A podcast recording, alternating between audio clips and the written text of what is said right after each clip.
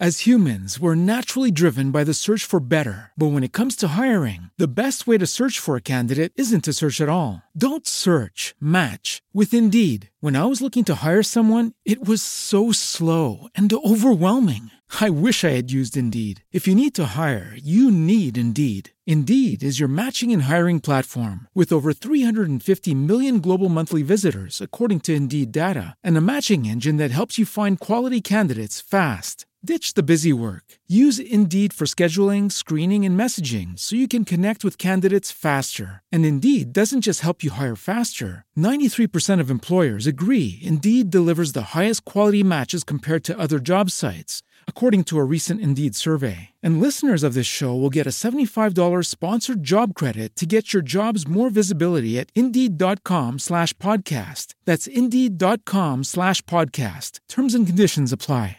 Hola a todos, mi nombre es Víctor Gonzalo y bienvenidos al episodio número siete de mi podcast Fotografiando el Mundo.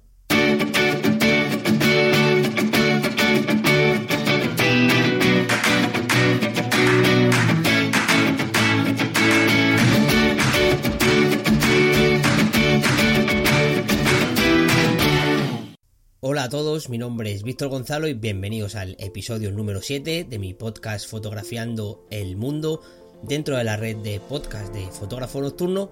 Y hoy, bueno, vamos a hablar de un país algo diferente, y es que hemos estado ya en, bueno, tanto en América como en Asia, como en Europa. Por ejemplo, la semana pasada cuando hablábamos eh, sobre Islandia con Javier de la Torre.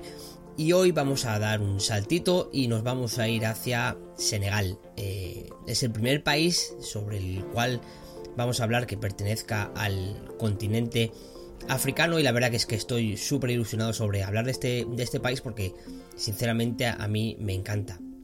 Ya he realizado eh, dos viajes fotográficos al país de Senegal en dos regiones diferentes, por tanto, bueno, pues... Eh, mi conocimiento y mi experiencia sobre el país también es, es un poco diversa, ya que es, es cierto que, como pasa en todos los lugares, lo que pasa que es cierto que tendemos a ir siempre o casi siempre a los mismos sitios.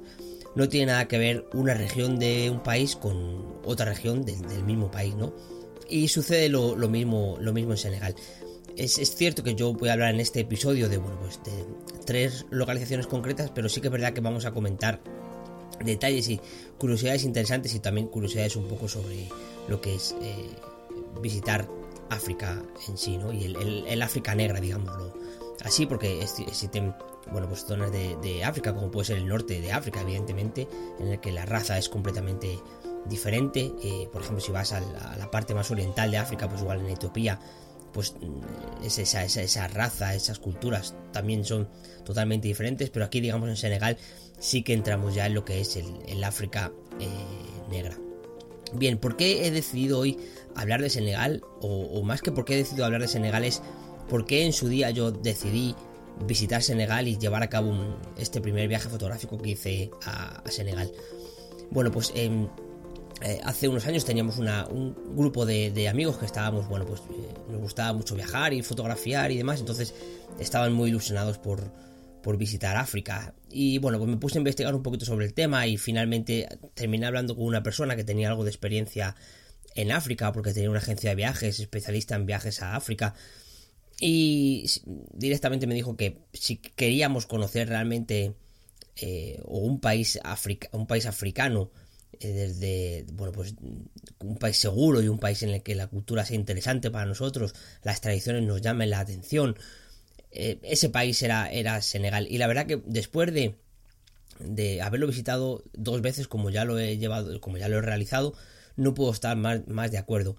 Senegal, a diferencia de muchos eh, de los otros países que están allí en la eh, muy cerquita en la región, bueno, pues es un, es un país democrático, es un país en, la, en el que se llevan a cabo elecciones democráticas cada cinco años, es un país muy seguro, y eso es muy importante, es un país con unas tradiciones y con una cultura que a nosotros, sinceramente, nos encantan, todos esos colores, todos esos olores, todos esos pueblos, toda esa gente, esas sonrisas, esa amabilidad, y eso en Senegal, la verdad que es, que es, es una auténtica maravilla. Yo lo puedo comparar, por ejemplo, con, con Etiopía, en el lado oriental, y puedo asegurar que la gente, por ejemplo, no es tan sumamente amable, ¿no?, como puede ser en, en Senegal. Y la verdad que en Senegal eso es una de las cosas que, que te llama mucho la, mucho, mucho, mucho la atención, y es la amabilidad eh, de la gente, aparte de, bueno, pues lo que he comentado, ¿no?, la seguridad. Es un país en el que se come bien, pero bueno, ahora vamos a hablar un poquito más adelante sobre este tema. La historia de Senegal, al igual que, bueno, pues la, la historia de la gran mayoría de los países africanos, Eh, bueno, se remonta prácticamente a, a mitad del, del, del, del siglo veinte, cuando muchos de los eh, lo, de los países colonos, eh, Francia, Reino Unido, pues eh, abandonaron toda esta región africana y digamos que se marcharon a, pues, cada uno a, a su casa, y dejaron allí pues a los países, eh, como bien sabéis, muchos de vosotros cogieron una regla y, y marcaron el país de África y dijeron, bueno, pues para acá es un país, para allá es otro país. Y eso más o menos fue lo que lo que llevaron a cabo con, con Senegal y con países de la zona, pues Guinea, Mali, eh, también Gambia. Pero bueno, eso es un tema que, que se nos escapa de, de este podcast. Pero bueno, Senegal tiene una historia realmente corta, ya digo, sobre más o menos mitad del siglo eh, veinte. A, al principio, bueno, pues estaba con el país, eh, había una unión entre Senegal y Gambia que se llamaba Senegambia. Y bueno, pues finalmente se terminaron separando y ahora mismo está Senegal por un lado y, y Gambia por, eh, por otro. La situación política del país, pues como he comentado antes, es un país eh, con una bueno, república semipresidencial, creo que se llama, y bueno, pues tienen elecciones cada cinco años. Hace poco esto lo cambiaron porque tenían elecciones cada siete, ahora es cada cinco, y son elecciones democráticas como puede haberlo en, en cualquier país que esté medianamente avanzado, ¿no? Y esto es una cosa que, que se nota mucho en, en, en Senegal, a diferencia de, de otros países africanos que, bueno, pues la gran ma- mayoría de ellos tienen dictaduras. Y, y esto en Senegal, bueno, pues se nota en la gente, se nota en, en la inversión que hacen en educación, en la inversión que hacen en, en temas sociales, aunque no tienen mucho dinero, pero bueno, es un país que va saliendo poco a poco adelante. Y de verdad, si queréis visitar eh, Senegal, o sea, si, si os interesa ir a África, Senegal es, es, es el país ideal eh, para ello. Una, otra de las cosas importantes de Senegal, y es, bueno, es como yo he visitado el país últimamente, es a través de una O N G llamada Yakar África, que os aseguro que realizan un trabajo estupendo en la zona. Es, es una maravilla lo que hacen, porque todo el dinero que, bueno, pues que son capaces de coleccionar, que son, bueno, pues a través de sus eh, de la gente que está eh, suscrita a, a los pagos mensuales, pues bueno, cada uno dona un diez euros, quince euros, veinte euros, lo que sea. Entonces todo ese dinero yo os aseguro que se invierte allí en, en proyectos locales, tanto de escuelas, eh, colegios, casas, hospitales, enfermerías, ambulancias que llevan, bueno, pues todo esto, todo esto es la gente que hace allí. Y, y en Senegal es que hay muchísimas O N Ges, a diferencia de otros países eh, africanos en los que, o incluso por ejemplo asiáticos, en Birmania, el tema de las O N Ges está bastante controlado por el gobierno, por ejemplo. Sin embargo, aquí en Senegal el, se, se permite sin, sin ningún problema que las O N Ges vayan, que trabajen, que hagan, que lleven a cabo hospitales, que lleven a cabo obras, que mejoren las carreteras, que mejoren los colegios. Eh, bueno, incluso allí, por ejemplo, estaban poniendo en una zona eh, locutorios para que la gente pueda acceder a internet y pueda incluso formarse de alguna manera. Y la verdad que todos los trabajos que hacen, en concreto yo conozco lo que hace Yakar África y funciona... funciona de, de maravilla, ¿no? Entonces, es de verdad, os recomiendo que si queréis visitar África, empecéis por Senegal, porque es un país muy, muy, muy interesante. Desde el punto de vista de, de la comida, por ejemplo, a ser un país eh, con costa, pues es un país que tiene mucho pescado. Y a mí, por ejemplo, comer en Senegal, siempre y cuando estés más o menos cerca de la costa, que no entres ya muy en el interior, por ejemplo... Si vas a la zona de País Basari, que es la zona más interior del país y es donde menos recursos llegan y donde más pobreza hay, evidentemente, pues digamos que este pescado pues no llega, ¿no? Pero normalmente si estás relativamente cerca de, de, de la costa, eh, es muy fácil comer bien, comer buen pescado, comer buena carne, comer, eh, bueno, también allí lo típico que tiene también es el arroz, pero que no te pasa como, como en otros países, que, que, que el comer es un caso, un suplicio, ¿no? En, en, la verdad que en, en Senegal la comida es... es bastante, aparte de ser barata, es bastante accesible. Otro de los detalles importantes, otra de las curiosidades de Senegal, es el tema de, de los idiomas. Y es que en Senegal el idioma oficial es el francés, eh, y es un francés que a diferencia también de otros países de la zona en los cuales el francés es el idioma oficial, pero no se habla tanto, en Senegal la verdad que está muy extendido en las escuelas, en los colegios, pues los niños desde pequeños lo, lo hablan, así que digamos que, el, bueno digamos no, el francés es el idioma oficial y luego el idioma secundario y el idioma local es el Wolof.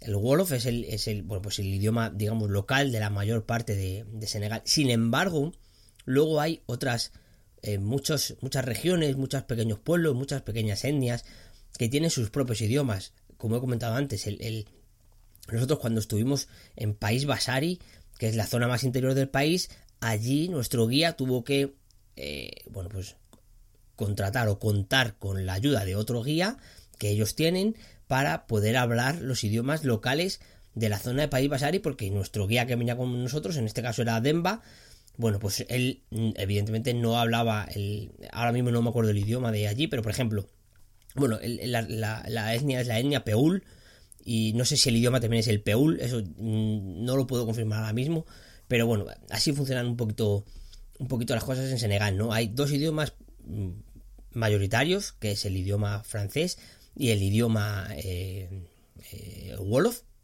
que es digamos el idioma senegalés, y luego está pues todo el tema de los, de los idiomas locales.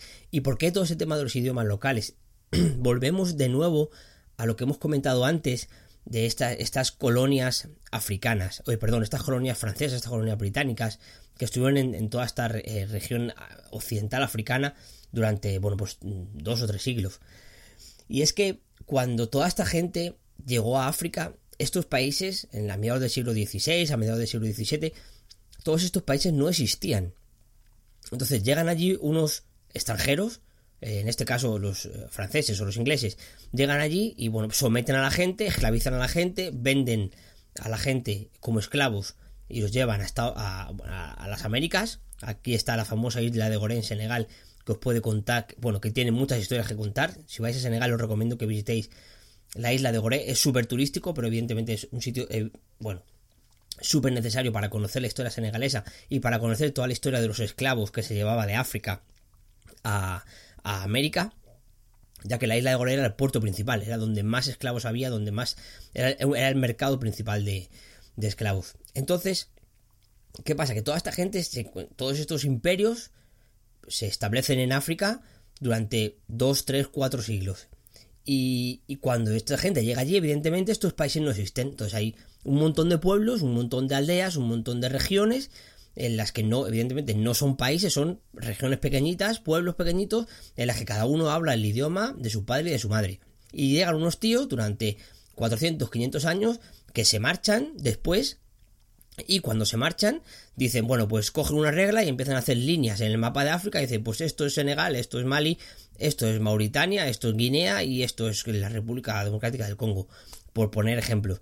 ¿Qué pasa? Que tú ahora mismo estás incluyendo en países un montón de pueblos que hasta antes de la llegada de estos imperios vivían independientes y vivían cada uno como les daba la gana, y de repente les metes a todos en un país, en un mismo país, gobernado por una misma persona, con un, por, normalmente un tirano, y al final sucede lo que sucede. Guerras civiles, problemas, bueno, pues todo lo que sabes que sucede en, en África. Y esto es uno de los problemas que, que, que hay en África desde el momento en el que se fueron todas estas, estas colonias imperialistas. Y entonces, claro, en Senegal dicen, venga, pues nos vamos de aquí y esto es Senegal. No es así realmente, ¿vale? Es un ejemplo muy a lo bestia. Pero nos vamos de aquí y esto se queda en Senegal. Y, y claro, meten dentro de Senegal un montón de pueblos, un montón de regiones que no tienen, no se parecen para nada las tradiciones de un pueblo a otro, las culturas, eh, la forma, bueno, el, el idioma, la forma de vestir. Entonces, claro, por eso en Senegal se habla tantísimos idiomas, o sea, tan, hay tantos idiomas diferentes y, y pasa lo mismo en muchos países de África, ¿no? Y esto es un, un tema curioso de, de, bueno, pues de Senegal y probablemente en, en la gran mayoría de los países de De, de África, pues, pues suceda. Bien, otro de los de las curiosidades que a mí me gusta mucho de cuando he visitado Senegal es que, y da la casualidad que yo en Senegal lo he visitado en, en bueno, en época invernal aquí en Europa, y parece que es que lo, lo hago, lo hago aposta, ¿no? Entonces, dice, pues yo aquí frío en Europa, pues me voy a África. Y eso es una cosa que a mí me llama muchísimo la atención, porque es que es, cojo un avión en Europa, puede ser en Madrid, por ejemplo, nos vamos de Madrid en febrero, donde hace cero grados, pero si... Eh, o de Múnich, por ejemplo, donde yo vivo actualmente.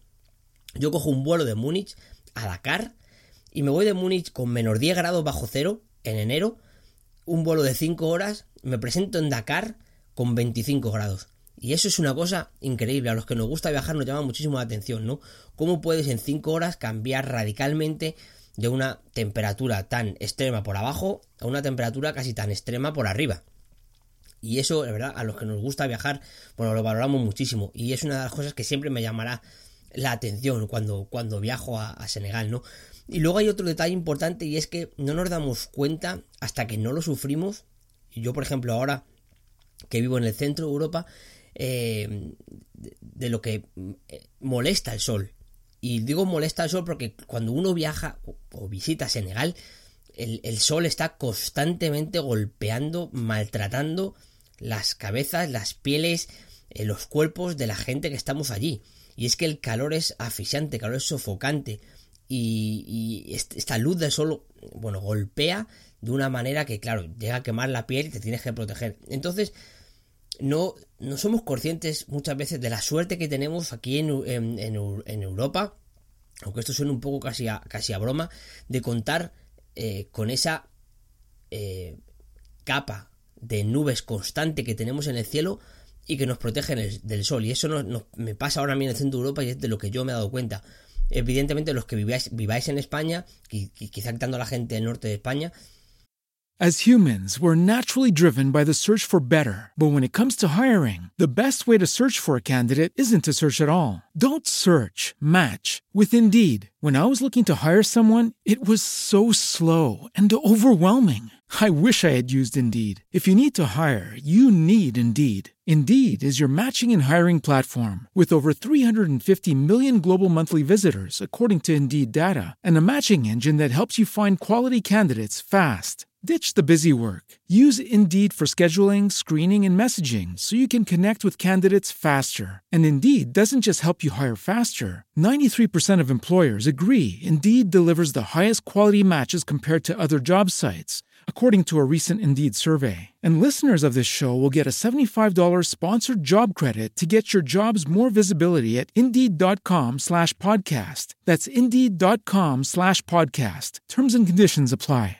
Pues eso lo, lo notaréis menos, ¿no? Pero aquí en, el, en, en Europa, cuando viajas, cuando haces ese cambio tan radical, que vas del centro de Europa, desde Alemania, Polonia, de Bélgica, pues, Lituania, donde, de donde tú vengas de aquí, ¿no? Del centro de Europa, y vayas a África, al cuarto o quinto día que estés allí en, en Senegal o en cualquier país africano, dirás: bendita las nubes de mi país que me protegen de este sol horroroso. Y eso a mí es una zona que, uy, perdón, una cosa que, que, que me gusta mucho y también que me llama... Me llama mucho la atención, ¿no? El, el, lo poco que valoramos las cosas hasta que no las tenemos. Y este de tema de las nubes es, un, es algo curioso. Y, y luego en, en Senegal también hay un detalle importante, y es que la temperatura cambia mucho de zonas de costa en las que podemos estar fácilmente veinte a veinticinco grados. Daros cuenta, por ejemplo, las Islas Canarias están muy cerquita de Senegal. Es más, muchos de los cayucos que, que bueno, pues... parten hacia, hacia Canarias, pues salen de, de, de Senegal, ¿no? Hay una mafia muy grande allí que, bueno, se nos va también del, del propósito de este podcast, pero que sepáis que existe una mafia muy grande en la que se paga mucho dinero para meter a la gente en un cayuco que se presenta allí en Canarias y que muchas veces ese cayuco se ha devuelto para atrás por la Guardia Civil. Y bueno, hay una mafia muy, muy grande. Eh, allí en Senegal, ya digo que, que se nos escapa ahora mismo del, del propósito de este podcast, pero que sepáis que, que, que funciona así.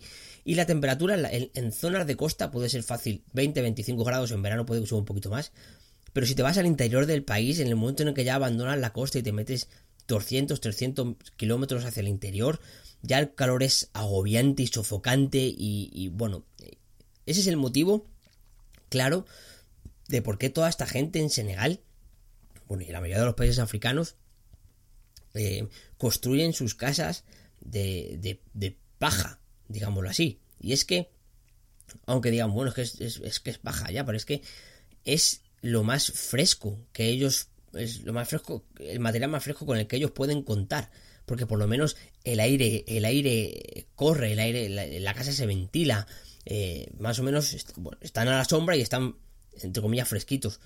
Hay un, un plan del gobierno últimamente allí en Senegal que es, bueno, pues poner...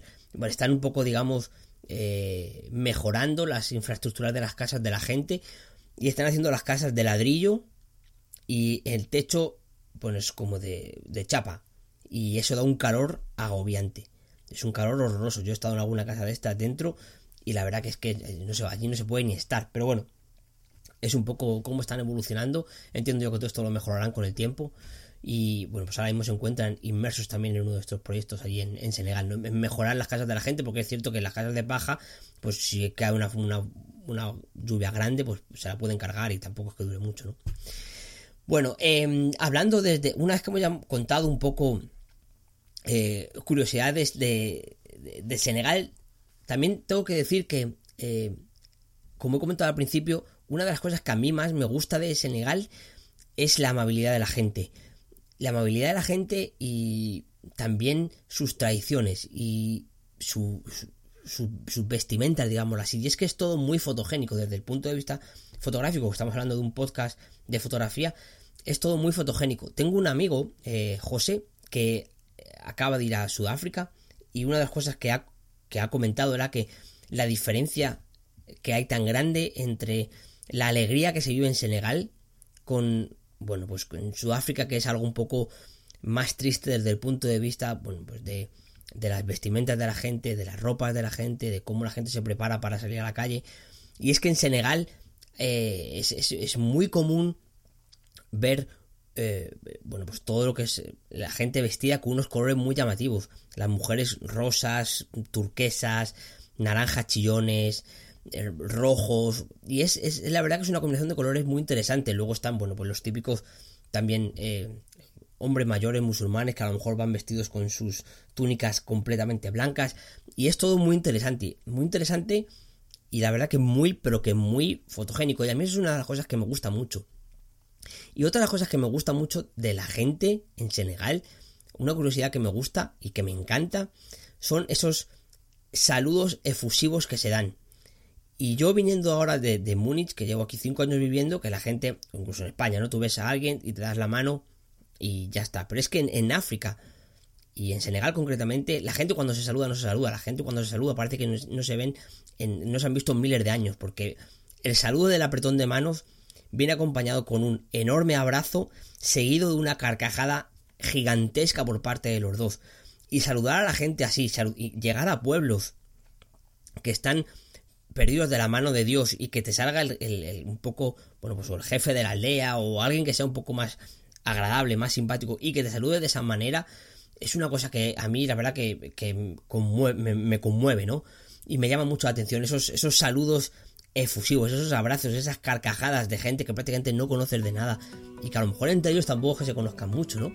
Pero es su forma de expresar esa gratitud y esa bienvenida por, de los locales hacia la gente que es visitante.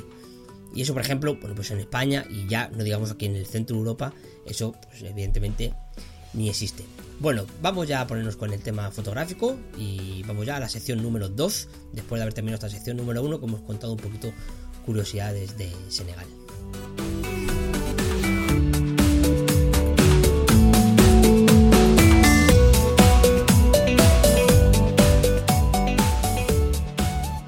Entramos ya en la sección número dos de este nuevo episodio del podcast Fotografiando el Mundo, dentro de la red de podcast de Fotógrafo Nocturno. Y como sabes, bueno, pues estamos hablando de, de Senegal, eh, país africano, eh, bueno, localizado aquí en la zona occidental de África.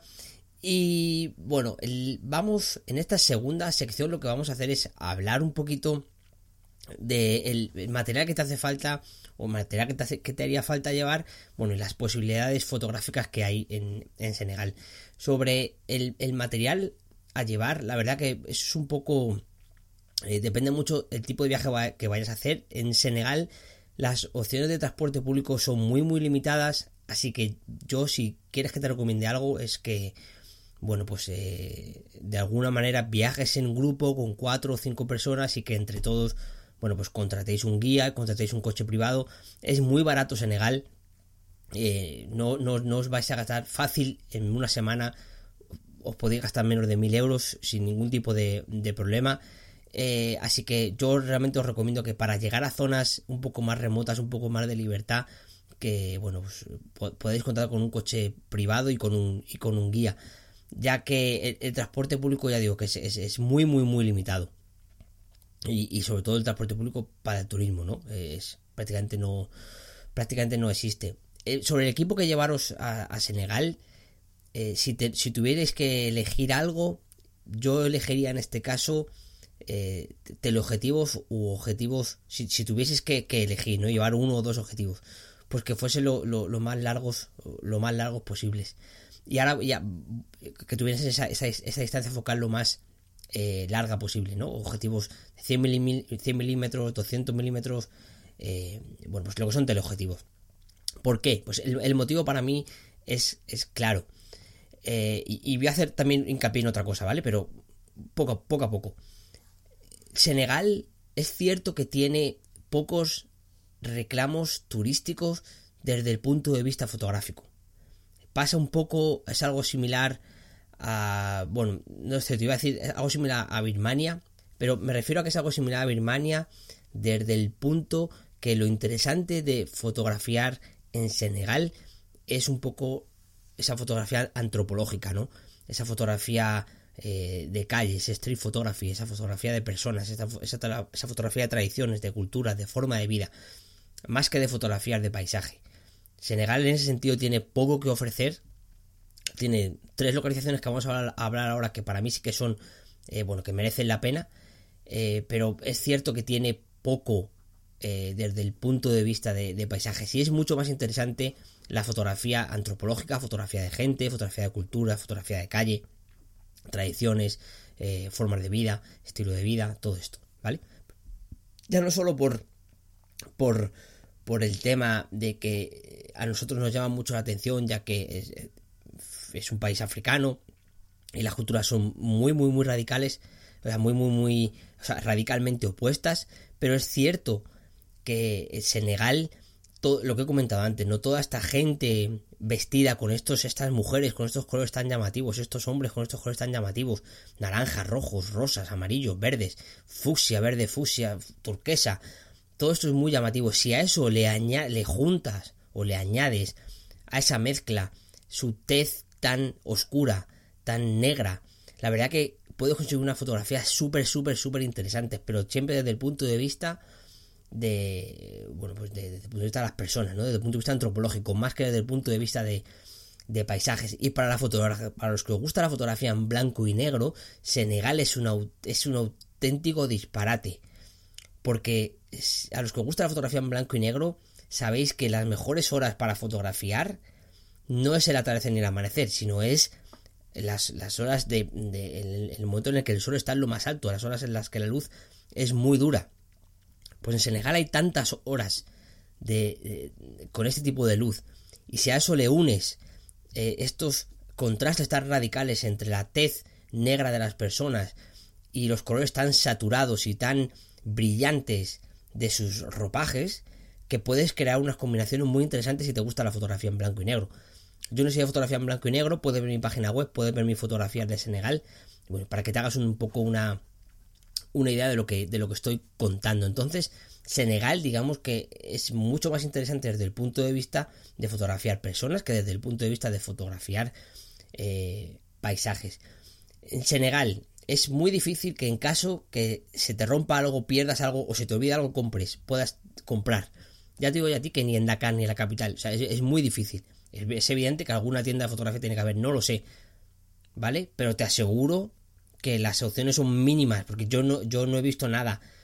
Es, ni en ningún pueblo. Es más, es que en el momento en que tú sales de, de, de, de la capital de Dakar, es, es bueno, pues es, es, es todo muy, muy rural, ¿no? Entonces, claro, la, la posibilidad de que haya una tienda de Canon o de Nikon en mitad de mitad de África, pues es, es, es, es complejo, ¿no? Es, es, es difícil. Entonces, eh, cuida bien tu material, que no se te olvide nada, porque las posibilidades que tienes de comprar algo allí son mínimas o son nulas. También es cierto que en los hoteles donde vayas, por muy buenos que seas, por muy buenos que sean, las opciones que tienes para cargar tu equipo también son limitadas. Entonces, intenta llevar baterías de sobra, intenta exprimir al máximo las baterías que estés usando, intenta de alguna manera salvarle el máximo de energía que puedas, Porque incluso cuando llegas a los hoteles que tú dices, uy, es un hotel bueno, ya, pero puede que ese hotel justo en esa noche esté sin luz, y eso te puede pasar. Entonces, Senegal, desde ese punto de vista tienes que tener cuidado, porque te puedes encontrar, bueno, pues que no puedes cargar tus equipos. Nosotros, por ejemplo, en País Basari, cuando estuvimos en la región de País Basari, allí no hay, eh, bueno, pues no hay tendido eléctrico, y lo único que hay son generadores. En los diferentes hoteles son generadores. Estos generadores, evidentemente, se cargan durante el día porque son generadores de luz solar, y por la noche están funcionando. Pero por la noche funcionan solamente durante dos o tres horas. Entonces, el tiempo que tienes, tú normalmente llegas al hotel, cenas y tal, y el tiempo que tienes para cargar tus equipos son dos, tres, cuatro horas. Luego lo, luego lo, lo bueno, pues corta la luz porque ya no hay luz. Entonces, claro, las posibilidades que tienes para cargar en Senegal son bastante limitadas, y no es tan sencillo cargar como, como en otro país de Europa, o como puede ser en Estados Unidos o en Islandia, por ejemplo, cuando estuvimos hablando, ¿no? Entonces, eso tenlo muy, pero que muy en cuenta. Y ahora, bueno, pues eh, una vez que hemos hablado de las opciones que hay fotográficas, lo, cómo lo podemos exprimir al máximo nuestro viaje fotográfico a Senegal, y las opciones que hay de carga, y bueno, pues las opciones que hay para comprar algo, vamos ya a pasar a la sección número tres, en la cual vamos a hablar de tres diferentes localizaciones para fotografiar en Senegal.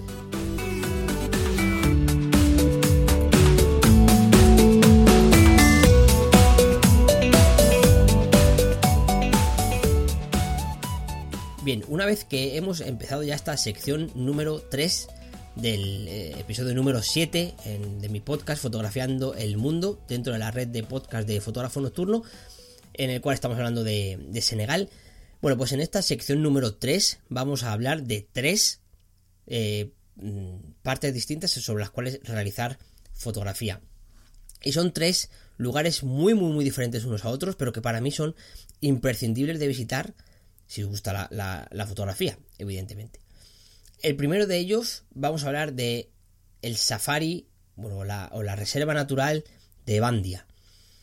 En Dakar, perdón, en Senegal, hay tres reservas naturales que son un poco así las más importantillas. Una es la de Bandia, que está muy cerquita de, de Dakar, de la capital de Dakar. Otra es la de Niokolo-Koba, que está ya muy cerquita de País Basari, ya en el interior del país, muy lejos de la capital.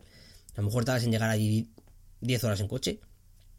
Y por último, la otra reserva natural es eh, la reserva que se encuentra en el, en el norte del país, en San, en San Luis, que es una reserva eh, de pájaros. Si te gusta fotografiar pájaros, aves, mejor dicho, bueno, pues eh, deberías de ir aquí. Pero va, yo voy a hablar principalmente o exclusivamente de esta reserva eh, de Bandia. Esta reserva de, de Bandia, hablo de ella en vez de, de hablar de la reserva de Niokolo-Koba, En, bueno, pues ya allí en País Basari, porque en la reserva de Bandia es mucho más fácil poder fotografiar animales.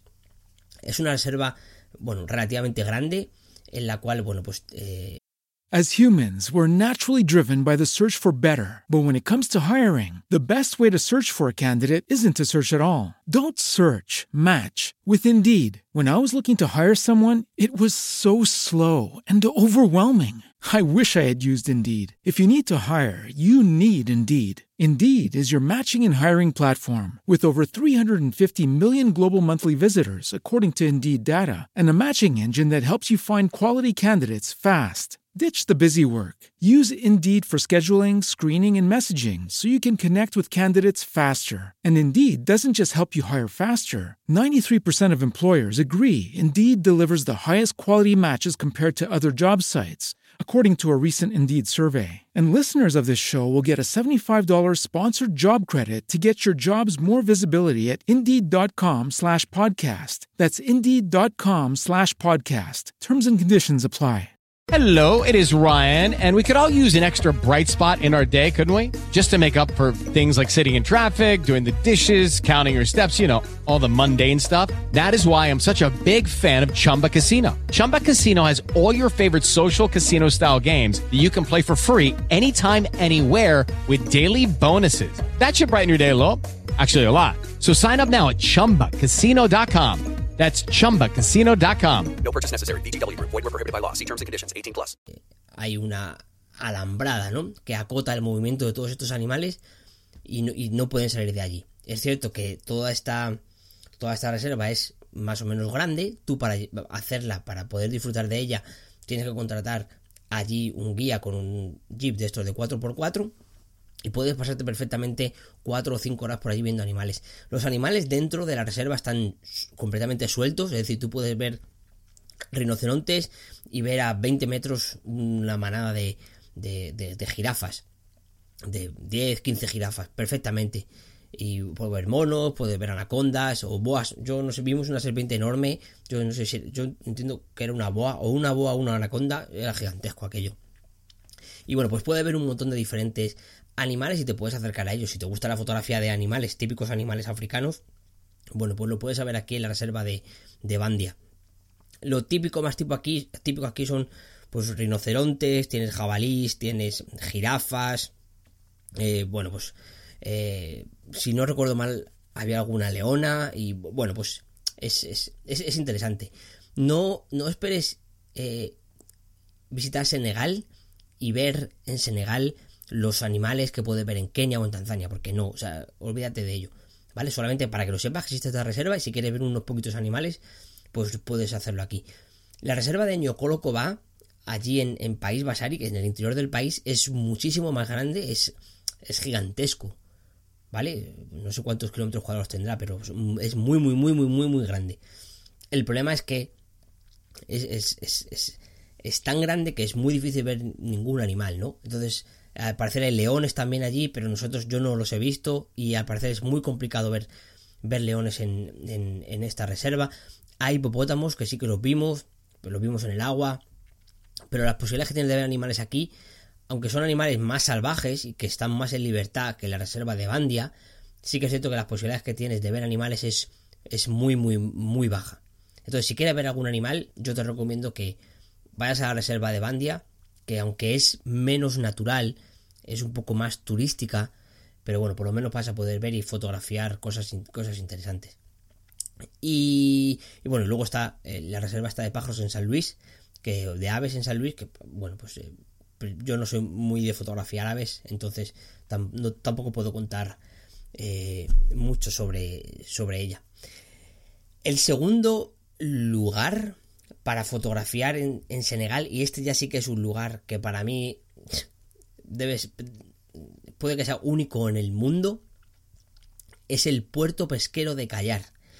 Y el puerto pesquero de Kayar, puedes ver en, en la descripción del podcast, de este episodio del podcast, siempre te dejo una pequeña descripción sobre lo que vamos a hablar y un link. Un link para que vayas a ver toda la información de la cual estamos hablando ahora, la puedas ver en mi página web. Bueno, pues ahí, en toda esta, en toda esta entrada de mi blog, puedes ver una fotografía con el dron realizada desde el aire de, de aquí, de, del puerto de Kayar. Y para que te hagas una idea de qué es el puerto de Kayar. El puerto de Kayar es un puerto pesquero, ¿de acuerdo? En el cual miles, miles de barcas pesqueras y miles de pescadores están allí descargando el pescado que durante el día van a coger en mitad del océano Atlántico. Y es el puerto principal de Senegal. Y es un auténtico, es un auténtico espectáculo visual y es una auténtica experiencia que realmente uno tiene que ir y disfrutar.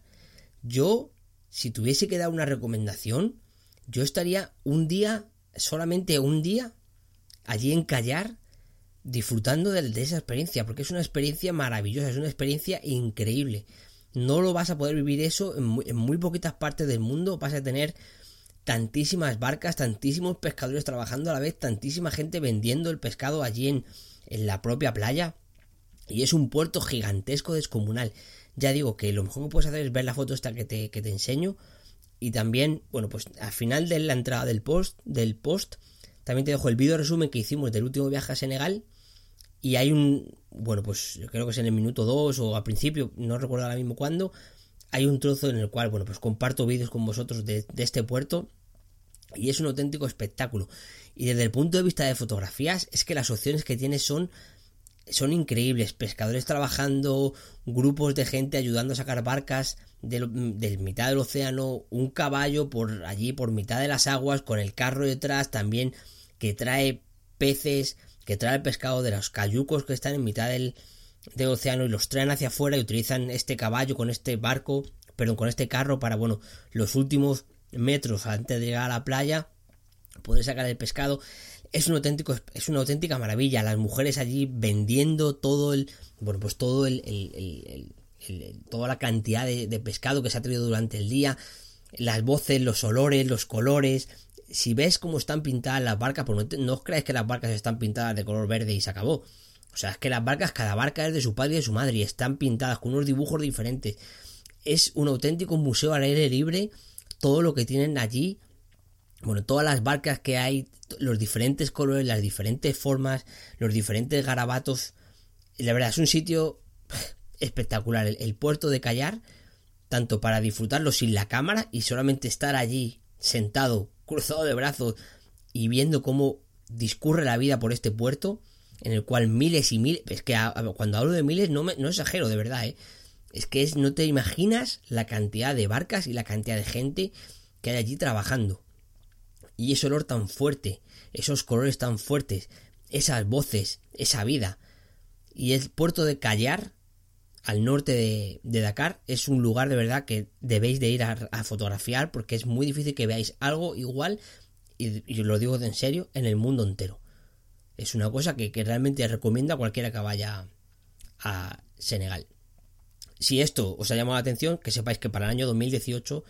Eh, entiendo que organizaré otro viaje fotográfico a Senegal, así que bueno, apuntadlo ahí en, en vuestro calendario. Y bueno, el lugar número tres del cual quería hablar es eh, un bosque de, de baobabs que hay muy cerquita de Embur. ¿Y por qué hablo de un bosque de baobabs? No sé si habéis tenido la suerte de ver alguna vez en vuestra vida un baobab, pero el baobab es el típico árbol eh, africano, ¿no?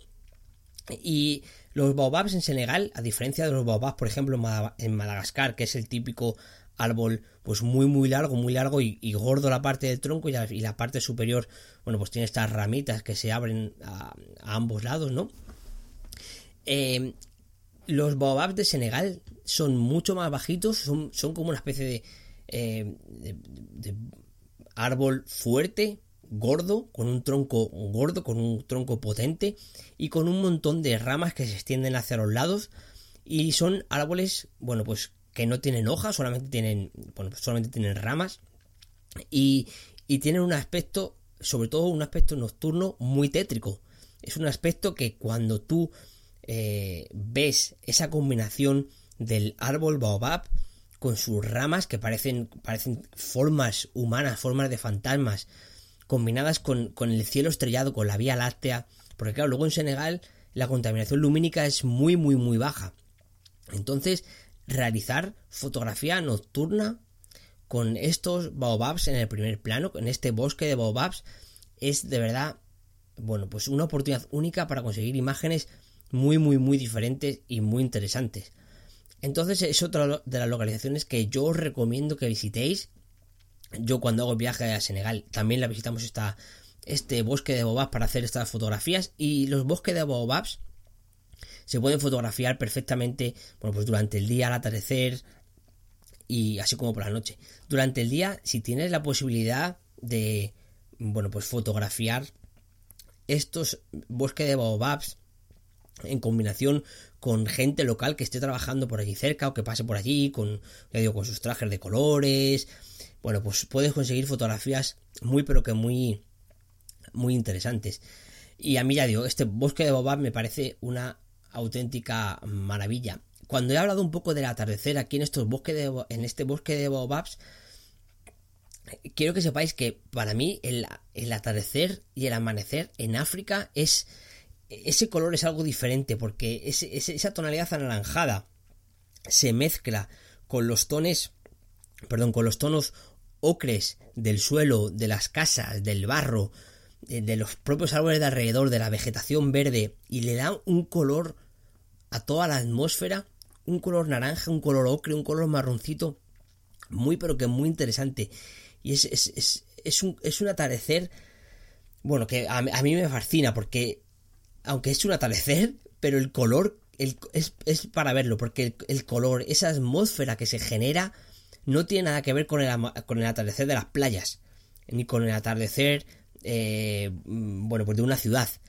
Y ya digo, es que todo se combina, todo es esa, esa, todo, todos esos colores que hay allí en Senegal, de las casas de paja, de los árboles, de la vegetación, de la tierra, del color marrón de la tierra, todo eso se junta y le da unos, unos tonos al atardecer muy pero que muy interesantes, tonos de verdad de, de, de películas de dibujos que habéis visto perfectamente en, bueno, pues la tele de Disney y, y demás. Y es, es un atardecer y un amanecer totalmente eh, diferente. Bueno, pues con esto hemos acabado estas tres regiones de las cuales queríamos eh, hablar en, bueno, para fotografiar en Senegal. Y vamos ya a pasar a la sección número cuatro, en la cual te voy a contar tres fotografías que yo hice en Senegal, cómo las hice y, bueno, pues qué tienen de curioso.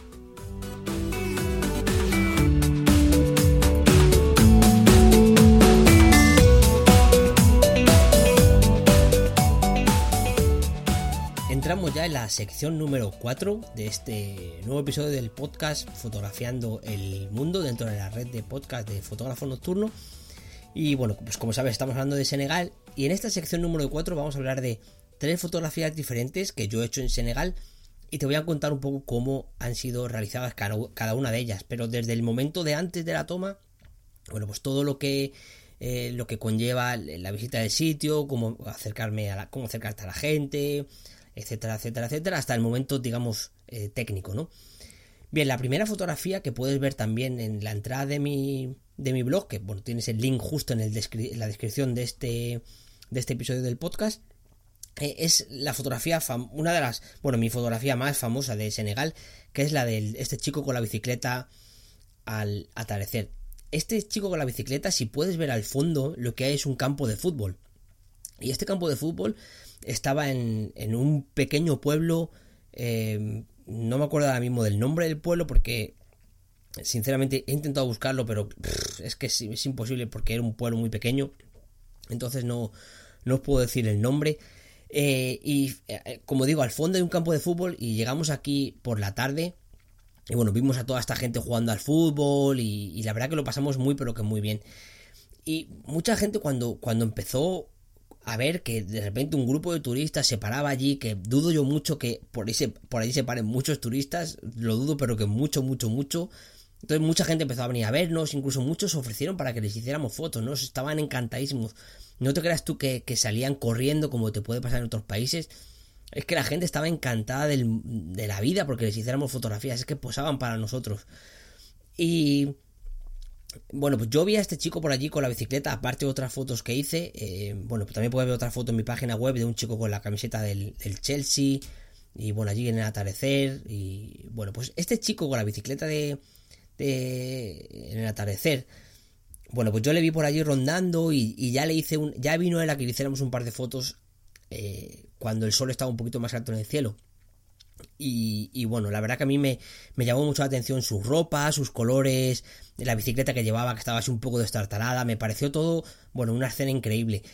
Entonces el, el, el, el, una vez que le hicimos fotos, yo, el chico se, ya se marchaba, yo le dije que oye, oye luego te, más o menos así con gestos y tal, que le iba, que le iba a avisar. Y si no recuerdo mal, había allí alguien que hablaba inglés y me pudo traducir. Ahora mismo esa parte no la recuerdo, no la recuerdo muy bien. Bueno, pues cuando el chico se fue, en mi cabeza yo tenía la idea de hacerle una fotografía al atardecer, cuando el sol estuviera lo más bajo posible del horizonte. Y eso fue lo que aproveché. En el momento en el que el sol empezó a bajar, a bajar, a bajar, y todo empezaba a... Te- a el, el sol empezaba a bañar con su luz y a crear esa atmósfera tan interesante que digo del atardecer en Senegal. Bueno, pues yo ya... Eh, este chico estaba en la otra punta donde estaba, en la otra punta del, del, del, del campo, y yo allí empecé a pegarle voces entre unos y otros, fueron, unos niños fueron a llamarle. Bueno, allí ya digo que la gente es súper amable y bueno, la verdad que los niños tampoco que tengan mucho que hacer, entonces en cuanto les das una pequeña tarea se van corriendo encantados de la vida, llamaron al chaval y vinieron todos. Entonces el chico, bueno, le dije que se pusiera delante de la cámara, yo saqué el flash, saqué una ventana que llevaba portable, un modificador, un softbox, y coloqué un flash a la derecha de donde estoy yo, y bueno, pues luego en, con, técnicas de iluminación y demás, bueno, pues conseguí iluminarle a él correctamente, así como tener también el, el cielo bien expuesto y la parte del campo bien expuesta, ¿no? Por eso es un contraluz grande, pero bueno, a él se le ve eh, perfectamente expuesto, y es, es una fotografía, la verdad, que, que a mí me gusta mucho, que es lo importante, pero creo que también a, a la gente, bueno, le parece una fotografía eh, muy interesante. Esta es la historia que hay detrás de, de esta fotografía, ¿no? Y, y la idea, o lo que os quiero transmitir un poco con esto, es que es importante que visualices un poco la foto y que... Eh, es, As humans, we're naturally driven by the search for better. But when it comes to hiring, the best way to search for a candidate isn't to search at all. Don't search, match with Indeed. When I was looking to hire someone, it was so slow and overwhelming. I wish I had used Indeed. If you need to hire, you need Indeed. Indeed is your matching and hiring platform, with over three hundred fifty million global monthly visitors according to Indeed data, and a matching engine that helps you find quality candidates fast. Ditch the busy work. Use Indeed for scheduling, screening, and messaging so you can connect with candidates faster. And Indeed doesn't just help you hire faster. ninety-three percent of employers agree Indeed delivers the highest quality matches compared to other job sites, according to a recent Indeed survey. And listeners of this show will get a seventy-five dollars sponsored job credit to get your jobs more visibility at Indeed.com slash podcast. That's Indeed.com slash podcast. Terms and conditions apply. Okay, round two. Name something that's not boring. A laundry? Ooh, a book club.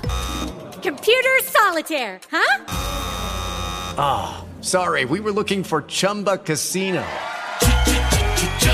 That's right, Chumba Casino dot com has over one hundred casino-style games. Join today and play for free for your chance to redeem some serious prizes. Chumba Casino punto com. No purchase necessary. Void where prohibited by law. eighteen plus terms and conditions apply. See website for details. Tengas una mente abierta para hacer fotografías que en principio tú no tenías pensado hacer. Yo esta fotografía en ningún momento antes de ir a Senegal eh, la llevaba en mi cabeza. Nunca había imaginado antes de hacer una fotografía en Senegal, en un campo de fútbol, un niño con una bici y un atardecer. Jamás. Entonces, si tienes esa mentalidad abierta cuando viajas y ves las posibilidades que te ofrece tu cámara, en vez de centrarte solamente en las fotografías que has visto en quinientos píxeles, bueno, pues evidentemente podrás conseguir cosas diferentes. Y esto es una de las cosas que a mí también me gusta mucho de Senegal, y es que debido al poco material fotográfico de calidad que hay sobre Senegal en internet, en revistas, en diferentes redes sociales, es muy difícil ir a Senegal con una imagen prefabricada en tu cabeza de las fotografías que vas a conseguir.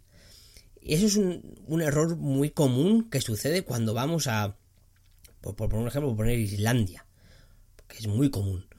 Vemos tantas fotografías en la red, en, en, en revistas, en National Geographic, en Digital Photo Magazine, en, en, en quinientos píxeles, en Flickr, que cuando nos vamos a Islandia parece que o conseguimos esas fotografías que hemos visto en internet o no conseguimos nada. Y hasta que no nos quitemos esa barrera de nuestra cabeza y hasta que no abramos nuestra mente a nuevas posibilidades que pueden surgir en cualquier momento, no vas a volver de Islandia con unas fotografías que no solamente sean fotografías y recuerdos para ti, sino que también te lleves esa experiencia vivida en estos lugares.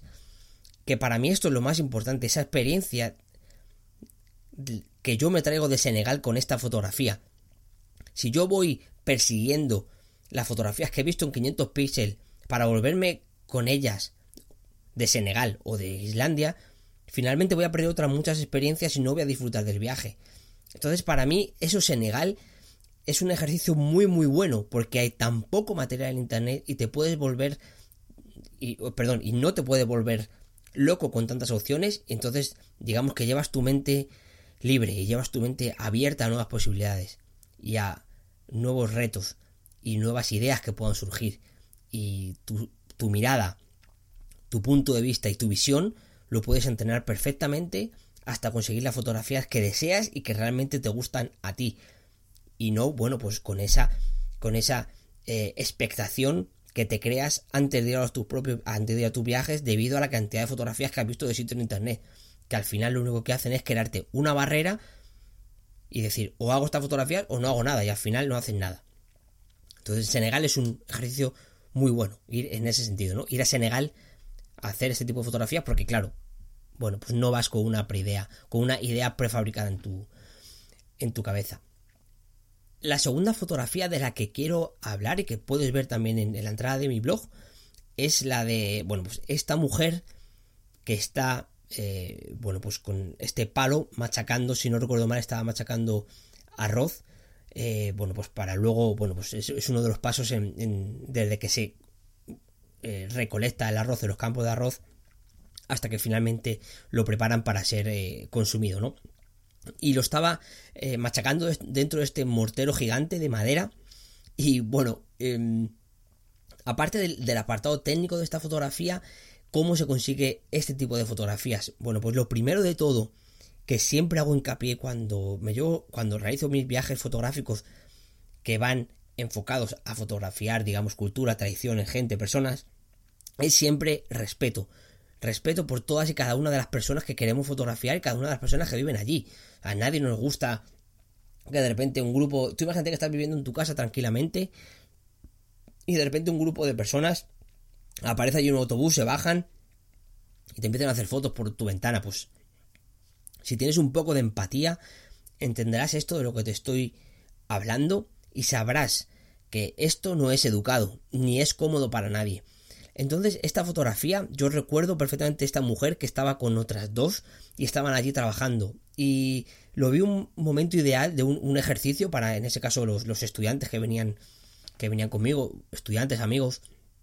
Eh, nos acercamos allí con las cámaras totalmente guardadas, con las cámaras a un lado. Uno la lleva, yo la llevaba guardada en la, en la mochila seguro, porque es mi forma de trabajar. Yo llevo guardado todo en la mochila porque es, es muy violento presentarte en un sitio ya con la cámara en la mano, no, no, no queda, no, a mí no me gusta eso, ¿no? Entonces yo recomiendo siempre que la gente guarde su, su equipo fotográfico en la mochila, en, bueno, pues en, en, en, que no se vea, básicamente. Entonces llegamos allí y lo primero que hicimos fue un poco interesarnos por lo que estaban haciendo. Teníamos un guía, el guía nos hacía traductor, nos estuvieron contando todo, todo el tema del arroz, tenían una casa cercana en la cual, bueno, pues llevaban y traían el, el arroz que estaban machacando. Cuando una estaba machacado se lo llevaban para allá y luego en, en, en, en otra eh, en, en, en otro recipiente, bueno, pues movían el arroz para quitar todas las impurezas. Y la verdad que era, era un proceso muy interesante. Entonces nos estuvieron allí un poco enseñando y esta mujer seguía dándole con, con el mortero.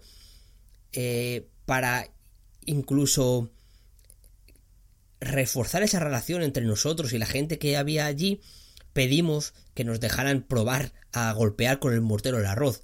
Y os aseguro que eso pesa un demonio. O sea, es que, es que eso es increíble. El pe... Yo era incapaz prácticamente de moverlo. Yo daba tres golpes y ya estaba cansado los brazos. Si la mujer ahí le daba golpes, vamos, yo no sé, yo no sé, como, como cuando yo muevo el colacao. Pues así la mujer le daba golpes y yo no podía ni con mi alma. Y allí bum, bum, bum, y la mujer dándole golpes y nos lo dejaba y nos reíamos y todo allí era un cachondeo ya. Y ya, yo, yo ya creo que hasta por pena y por lástima, Eh, ya finalmente le pregunté si podíamos hacer alguna foto, estar allí como veinte minutos hablando con, con ella, riéndonos, que nos enseñaran el proceso. Y todo esto, vuelvo a repetirlo, es la experiencia que me, nos traemos de Senegal, aparte de las fotografías, ¿no? Y una vez que nos dieron el permiso para hacer esta fotografía, pues de nuevo, yo, bueno, pues los chicos que había allí también, pues Raquel, Arnau, Marta, todos eh, hicieron fo- fotografías. Yo por mi parte saqué un flash, saqué la ventana para iluminar un poco el primer plano como estaba ella, tener todo bien expuesto. Y si os fijáis un poquito, el palo tiene un pequeño movimiento y es que, bueno, pues alargué un poquito el tiempo de exposición a un treintaavo de segundo, si no recuerdo mal, para conseguir este pequeño movimiento en el, en el palo, bueno, y darle un poquito de...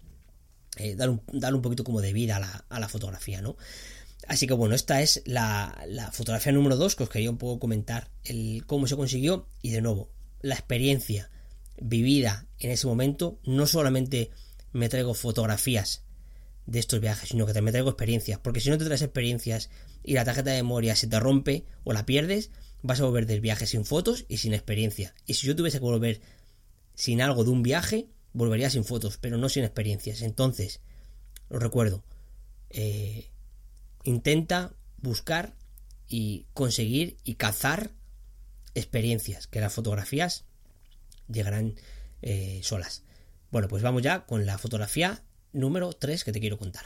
Bueno, esta fotografía número tres, que de nuevo puedes ver en, en la entrada de mi blog, te dejo el link en la descripción de este episodio del podcast. Bueno, pues como puedes ver es, es la de un hombre evidentemente negro, estamos en, estamos en África, eh, estamos en Senegal más que en África, y bueno, pues con este camión detrás. Y bueno, pues esto era un pequeño poblado en el cual nosotros también teníamos el, el alojamiento esa noche. No voy a decir un hotel porque no era un hotel, eran unas, unas cabañas que habían allí puestas, y bueno, pues nosotros dormíamos en estas eh, cabañas. Y este hombre, eh, más que no, no puedo decir que yo ten, tuviese una experiencia primera con él, sino que lo que hice fue lo, lo siguiente. Yo vi allí el camión, vi las cabañas en el fondo, entonces estuve, coloqué dos o tres flashes por allí. Si te fijas, hay uno debajo del, del camión, hay otro por la derecha, luego hay otro por izquierda, bueno, todo para iluminar correctamente la escena. Y, y estuve fotografiando, ¿no? Digamos desde el, desde el apartado técnico. Y yo sabía que el dueño de este camión, que es un camión enorme, era el hombre este. El, pero que este tío era igual de enorme que el camión, era, era gigantesco, menuda mala burra.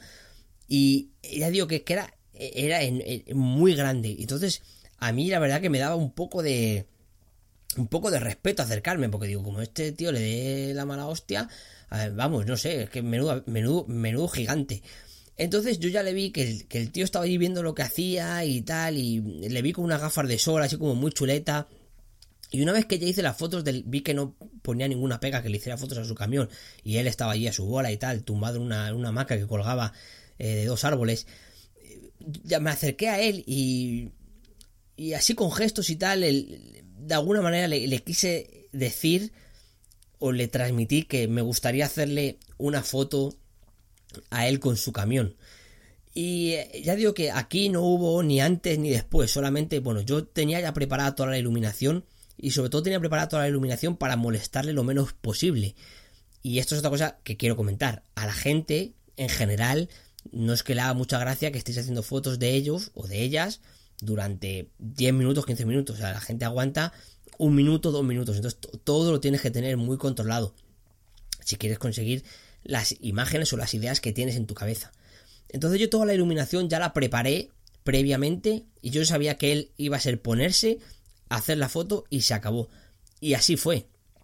Y, y haría tres o cuatro fotos de él en el encuadre, pero todo, el, todo lo que hay detrás es la planificación. Yo vi una idea, vi una posibilidad, fotografié primero, bueno, pues el camión, con las, con las casitas estas de fondo y demás, y luego le quise incluir el factor humano en esta fotografía, que es el dueño del camión, que era este hombre tan grande.